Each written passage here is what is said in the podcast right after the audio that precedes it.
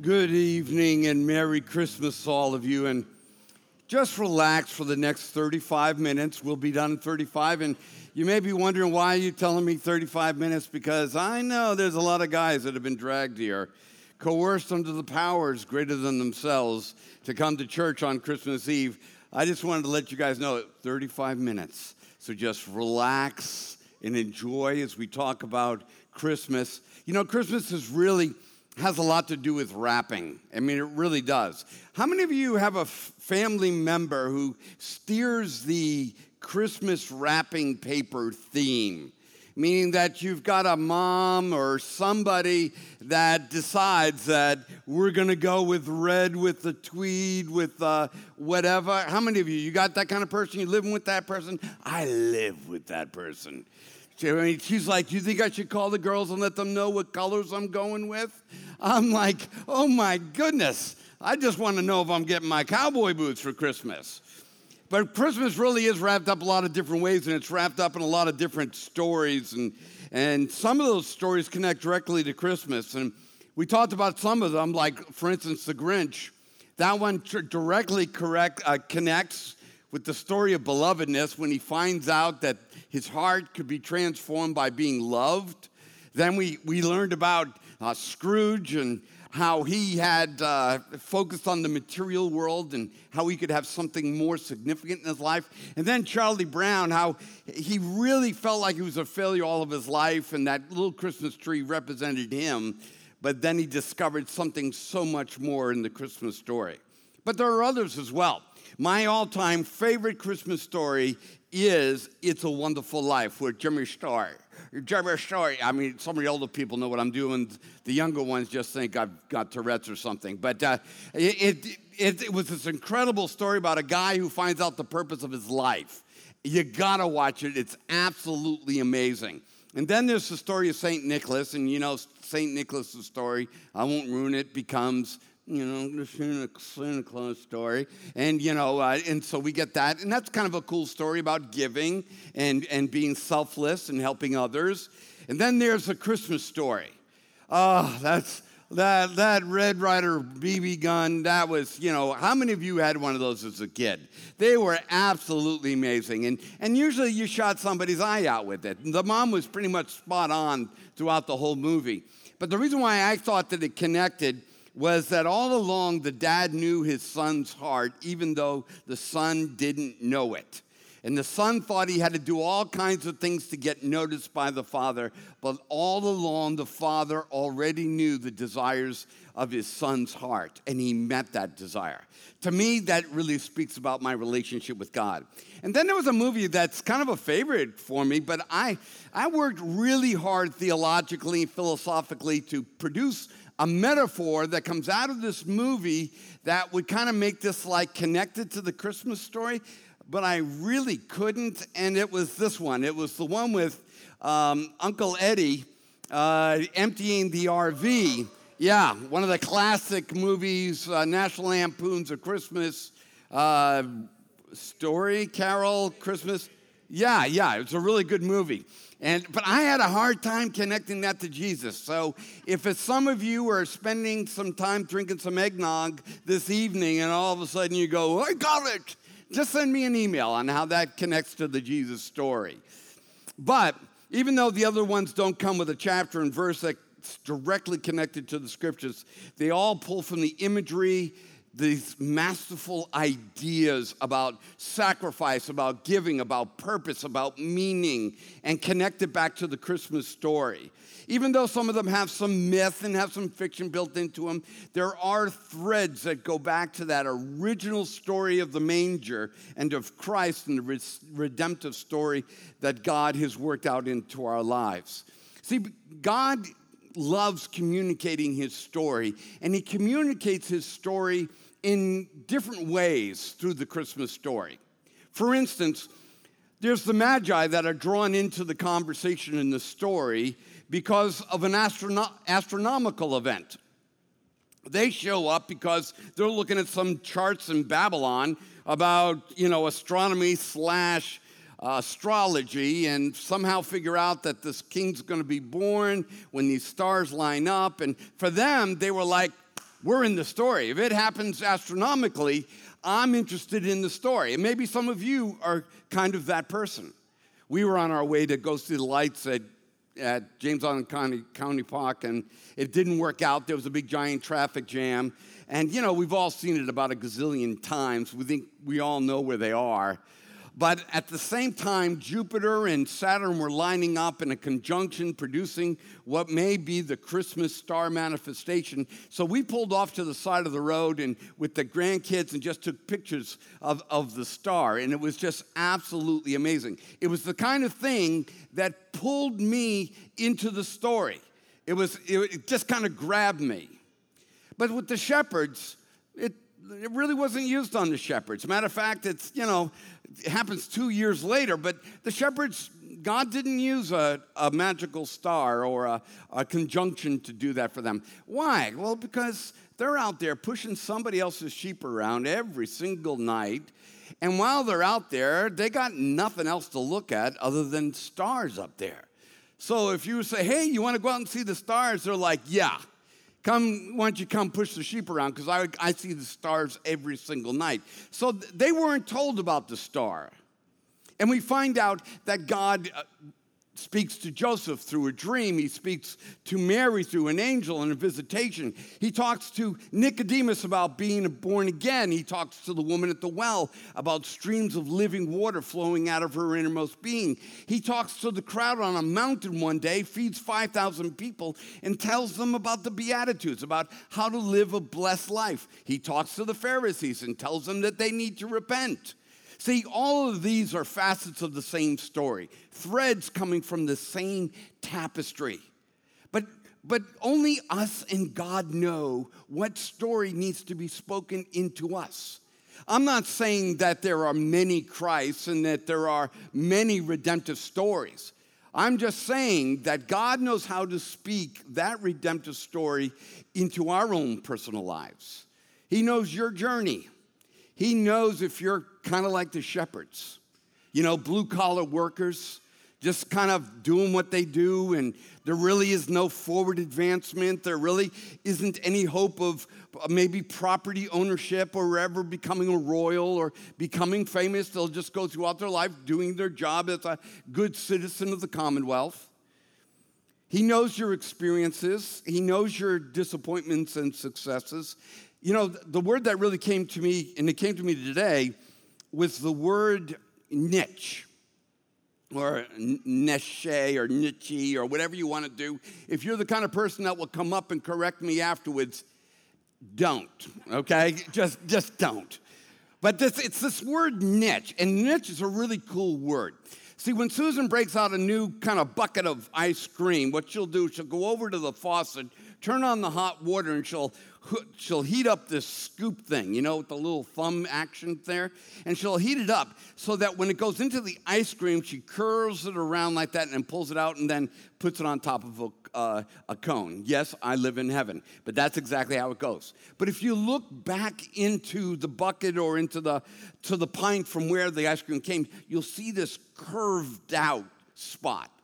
See, the Italian masters of art in the Renaissance would do an incredible statue, and then they would build into their architecture a, a little like ice cream cone swatch pulled out, and they would put the statue there, and it was called a niche. See, every one of us in our time space experiences live out a scoop of time. We all live in a niche. And for some of us in that niche, there's failure, disappointment, joy, success, abuse, divorce, addiction, whatever it may be. But, but it happened, all of us live in this, this niche. And 2020 has been a niche year. We all got kind of like, you know, from, from 2020. This niche was carved out. And for a lot of us, we found ourselves in our niche afraid, disappointment, suffering loss, fear in our lives, all kinds of things happening. See, Christ wants to speak love and redemption into everybody's niche, not just certain kind of people. And, and maybe that's the connection to Uncle Eddie, okay? Maybe I couldn't see how Uncle Eddie could be a part of the Christmas theme. But when you think about everybody has a niche, Uncle Eddie has a niche, meaning that God wants to speak into his place, his life experiences, the Christmas story. So if you've ever wondered why, what's that? Well, I, I, there's kids here. Um, why is why is there that star story? And, and what about this manger thing? And, and, and what about the wise men? And why is that all in there? It doesn't, I mean, they're not all required for belief, but why are these elements in there? It's because with every part of the story, God is scooping a niche, scooping a niche, scooping a niche. He's creating a spot for where the story of Christ and redemption can fit your life. So let me encourage you. I think I'm down to about 20 minutes now. In about 20 for about 20 minutes, let me just challenge you, encourage you, just ask you to allow as I read the Christmas story that you find your niche in it. That there's a place that God wants to speak into in your life. No matter if it's been good or bad, God wants to speak into your life his redemptive story. And in the same region, there were shepherds out in the field. That's a niche of life, isn't it? Dock workers working on the train, you know, construction workers, drywallers, roofers, you know, uh, nurses. You know, he, we're already told that there is a, there's a niche of people that God wants to speak to. They were keeping watch over their flock by night, and an angel of the Lord appeared to them and the glory of the Lord shone around them, and they were filled with great fear. And the angel said to them, Behold, um, fear not, for behold, I bring you in your niche good news of great joy that will be for all niches, all people. For unto you is born, unto every single one of us, divorced addicts, afraid, COVID, bankrupt, job lost, white, black, transgender, whatever, into every niche. The joy and the love and the message of God is being presented. For unto you this day is in the city of David a Savior who is Christ the Lord. And this will be the sign for you and I love this. You will find a baby wrapped in swaddling clothes and lying in a manger. That, that doesn't do it for me. I, I don't know about you. I mean, it's like, why would that be a sign? See, that doesn't connect with my niche. The star would have connected with my niche, but that doesn't connect with my niche. Why doesn't it connect with my niche? Well, see, the, the shepherds, they knew humility, they knew having nothing, they knew what it was like to go without. And so the angel and God communicate the story that yeah, here's something that you'll recognize. You'll know you're in the right place because this speaks to your life. And suddenly there was an angel, a multitude of heavenly hosts praising God and saying, Glory to God in the highest and on earth, peace among those with whom he is pleased. And when the angels went away from them into heaven, the shepherds said to one another, Let us go to Bethlehem and see this thing that has happened, which the Lord has made known to us. That the Lord has made known into my niche, my divorced niche, my single parenting niche, my unmarried niche, my whatever it is niche. And they went with haste and found Mary and Joseph and the baby lying in a manger. And the shepherds returned, glorifying and praising God for all they had heard and seen as it had been told them.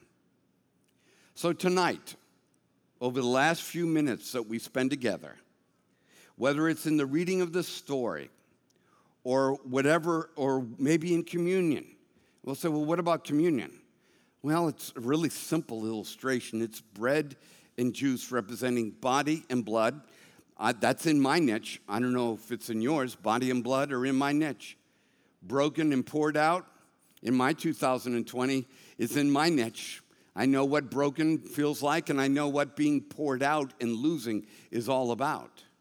So, tonight, whether it's in the story or the presenting of this simple bread and, and, and, and, and a cup for shepherds, we are being reminded that the story of Christ fits into our lives. Or maybe it will be when we light the candle and we sing Silent Night together. But let God speak to you tonight.